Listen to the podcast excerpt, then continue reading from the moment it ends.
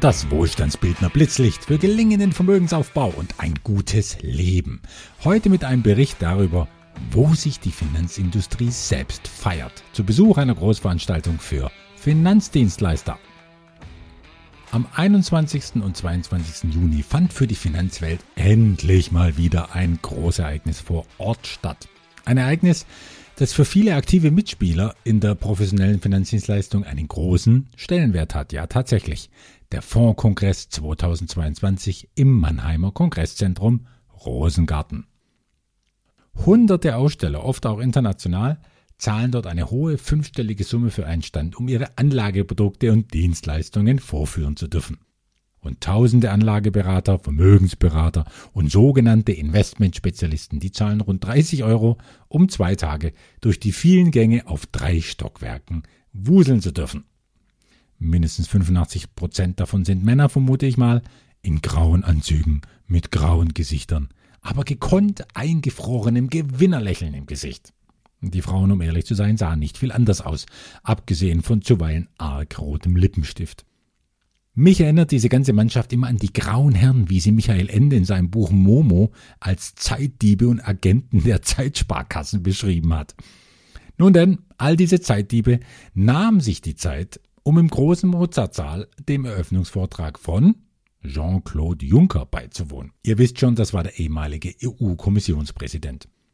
Eine von Europas größten Fondsgesellschaften, ja, die dürfte tief in die Tasche gegriffen haben, damit der Mann seine Meinung zum European Green Deal kundtun durfte.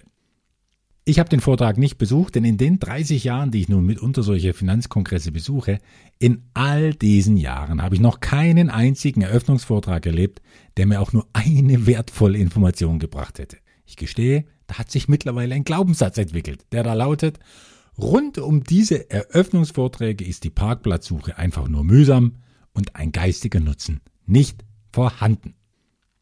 Doch tatsächlich war eine prominente Persönlichkeit, einer von zwei Gründen, warum ich überhaupt nach Mannheim gefahren bin.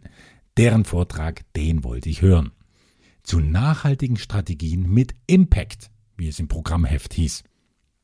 Aber weniger des Vortrags wegen war ich an dieser Persönlichkeit interessiert, sondern um einmal ganz banal die Trägerin eines sehr großen Namens in Natura auftreten zu sehen. Ich spreche von der Baroness Ariane de Rothschild. Spross einer 250 Jahre alten Banker-Dynastie. Man sieht sie selten in Interviews und noch seltener in Vorträgen, doch wenn sie mal was von sich gibt, dann werde ich immer hellhörig.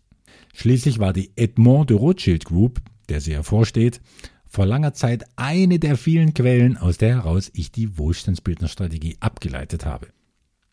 Und genau diese Strategie habe ich in ihren 30 Minuten Redezeit wiedergefunden. Wie kann es auch anders sein? Denn die Strategie hat sich seit Jahrhunderten nicht geändert. Und sie funktioniert heute besser denn je, weil sie auch unter dem Nachhaltigkeitsaspekt mehr Sinn macht als je zuvor. Wer sich die weltweit beschworene Sustainability nicht nur als Werbung aufs Revers heftet, sondern diese ja auch tatsächlich als strategisches Element nützt, der lebt long and prosper, ruhiger und länger. Und die Renditen können sich mit den richtigen Instrumenten na auch sehen lassen. Wohlgemerkt, die Baroness hat nicht von einer Strategie gesprochen, als sie Beispiele ihrer Investitionen gebracht hat. Ja, ich weiß noch nicht einmal, ob sie das, was ich bei ihr als Strategie bezeichne, selbst so sehen würde. Vielleicht geht es ihr da wie den vielen anderen milliardenschweren Investoren, denen ich auf die Finger geschaut habe. Dass für diese Leute die Verteilung von Kapital auf drei bestimmte Anlageklassen so selbstverständlich ist, so Teil ihrer Anlage-DNA, dass die ganz überrascht sind, wenn ich das überhaupt eine Strategie nenne. Aber natürlich ist es eine. Denn rein zufällig investiert eine Madame de Rothschild sicher nicht in ein Agrikulturprojekt in Mosambik, in Dutzende Infrastrukturentwicklungen in aller Welt und in Real Estate Assets mit ganz unterschiedlichen Laufzeiten. Sie hat in ihrem Vortrag gerade mal drei Minuten für diese Beispiele aufgewendet. Den meisten im großen Vortragssaal dürften deshalb diese drei Minuten nicht als außergewöhnlich aufgefallen sein. Mir aber, und ich glaube auch meinen anwesenden Mitarbeitern, uns ging das Herz auf, denn da wurde uns in drei Minuten ein Einblick gewährt in was?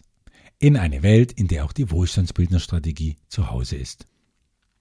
Nun ja, In der restlichen Zeit ihrer Rede sprach die Baroness von dem, was alle anderen Vortragsredner auch gebracht haben, dass wir es jetzt mit einer Zeitenwende zu tun hätten, nach den Jahren des viel zu billigen Geldes, dass uns die galoppierende Inflation noch lange beschäftigen würde und dass es wichtiger denn je wäre, wertebasierte Anlagestrategien zu verfolgen in einem Umfeld, das vollgepumpt wurde mit viel Luft und kaum Substanz. Patrick, alle Wohlstandsbildner kennen ihn als den wackeren Frankenmann, Patrick hat den Vortrag der Baroness gewohnt, trocken und treffend in einem Satz zusammengefasst, indem er betonte, worüber die Madame nicht gesprochen hat. Zitat Patrick. Sie hat nicht einmal das Wort Börse in den Mund genommen.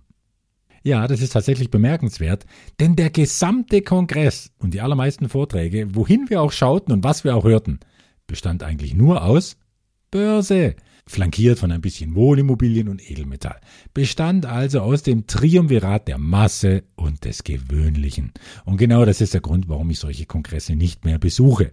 Seit Jahrzehnten wird einem immer das Gleiche aufgetischt. Und selbst jetzt, nach Kursverlusten von teils über 40 Prozent an den Märkten und wahrlich, wahrlich düsteren Aussichten, da wird an allen Ständen der Billig-Champagner serviert.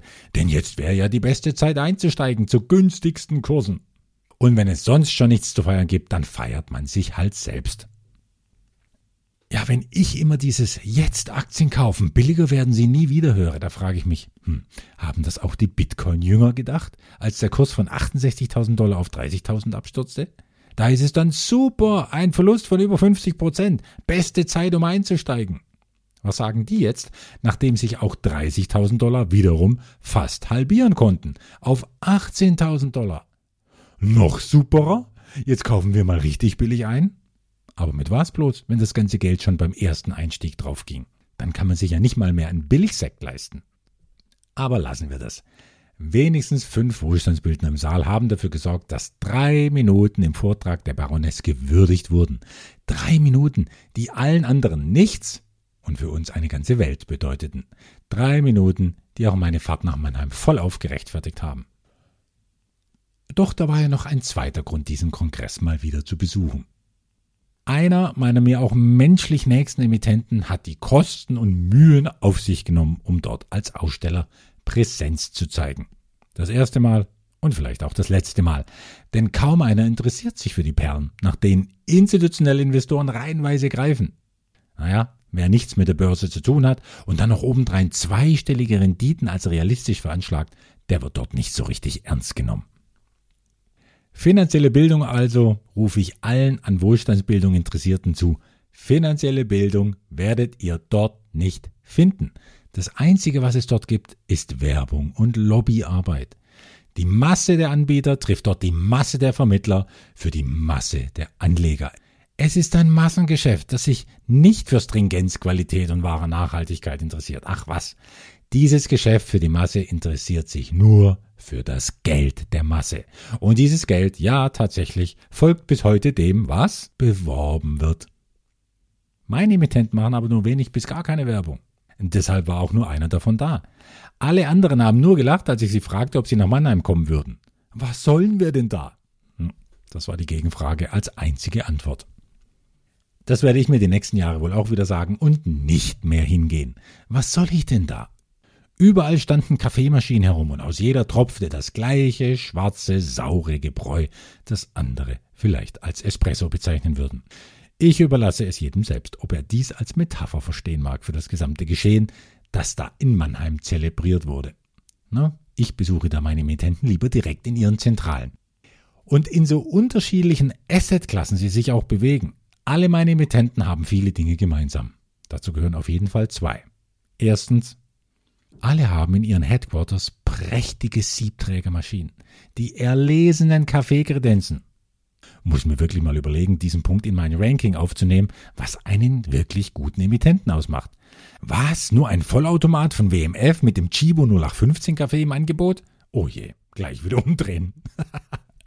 Und zweitens, alle finden, dass zweistellige Renditen in der heutigen Zeit kein Ausdruck von Großmäuligkeit sind, sondern schlichte Notwendigkeit. Mit diesen beiden kleinen, aber feinen Elementen wünsche ich uns allen ein Leben in Fülle. Euer Andreas.